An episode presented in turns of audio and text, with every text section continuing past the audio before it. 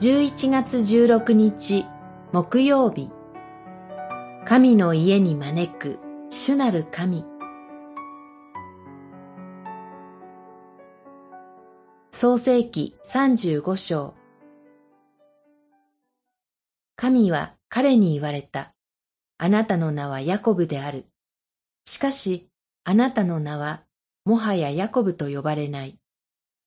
イスラエルがあなたの名となる。35章実節。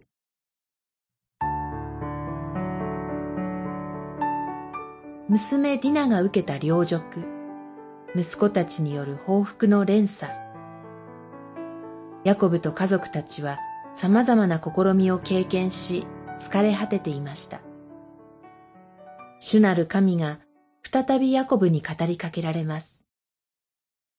さあ、ベテルに登り、そこに住みなさい。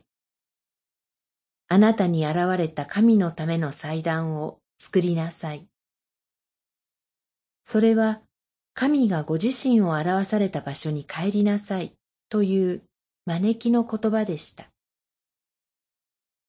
ヤコブは家の者全員に語りかけます。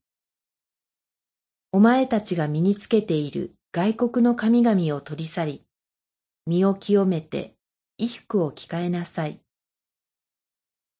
ヤコブの家族は外国の神々をそれぞれが身につけていました。ヤコブは家族と共にベテルへと旅立ちます。主なる神はベテルで祭壇を築いたヤコブを祝福します。イスラエルがあなたの名となる。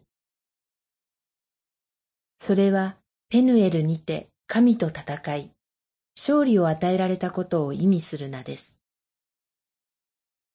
その名は苦難を経た今、新しい勇気をヤコブに与えたことでしょう。ヤコブは神が語られた場所をベテル、神の家と名付け、再び旅立ちます。主イエスは弟子たちに苦難を予告された後で、勇気を出しなさい。私はすでに世に勝っていると語られました。ヨハネによる福音書。16章33節。神のご支配のうちを歩む平安を覚えて、今日も歩んでまいりましょう。祈り。主なる神よ、試みを前にするとき、勝利されたキリストのご支配を私たちに覚えさせてください。